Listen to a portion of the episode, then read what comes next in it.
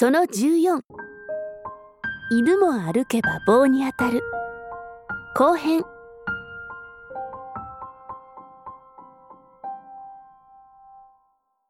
日本で高額な当選金が出る宝くじの一つは年末に発売されます。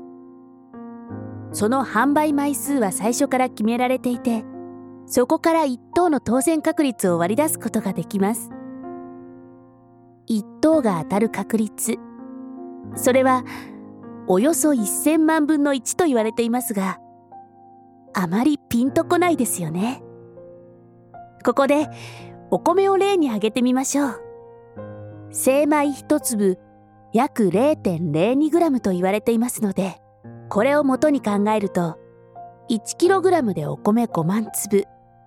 10kg でお米50万粒。100kg でお米500万粒ですから 200kg でお米1000万粒です。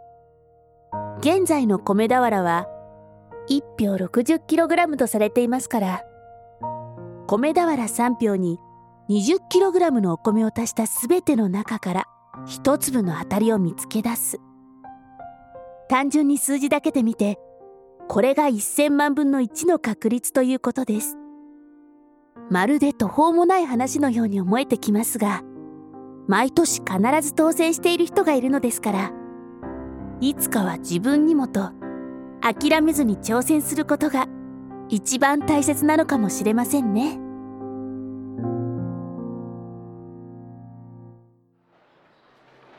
さくらさんそれであなたが遅刻しそうになった話の続きだけど実は私駅のホームで定期入れ落としちゃったんです。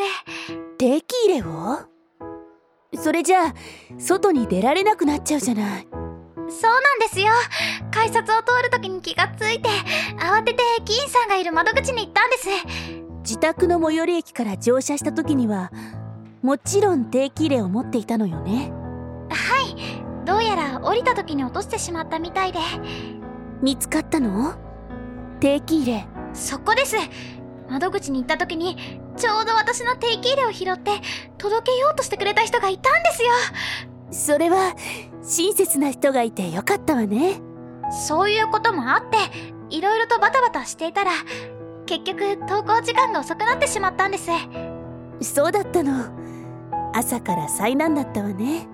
災難だったのかもしれませんけど。うん？ねえさくらさん。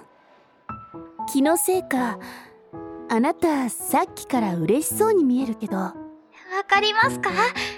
実はですね私の定期入れを届けてくれた人が。定期入れを届けてくれた人が？とってもとってもかっこいい人だったんです。ああそういうわけだったのねこれから頑張って早起きしてあの電車に乗ったら会えるかな？それともまた定期入れを落としたら拾ってもらえるのかな？あんまり期待しない方が私はいいと思うけど。本日はここまで。次回のお話もお楽しみに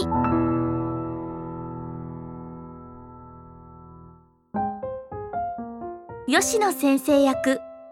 コズミック。桜役。クリス。制作スタッフ。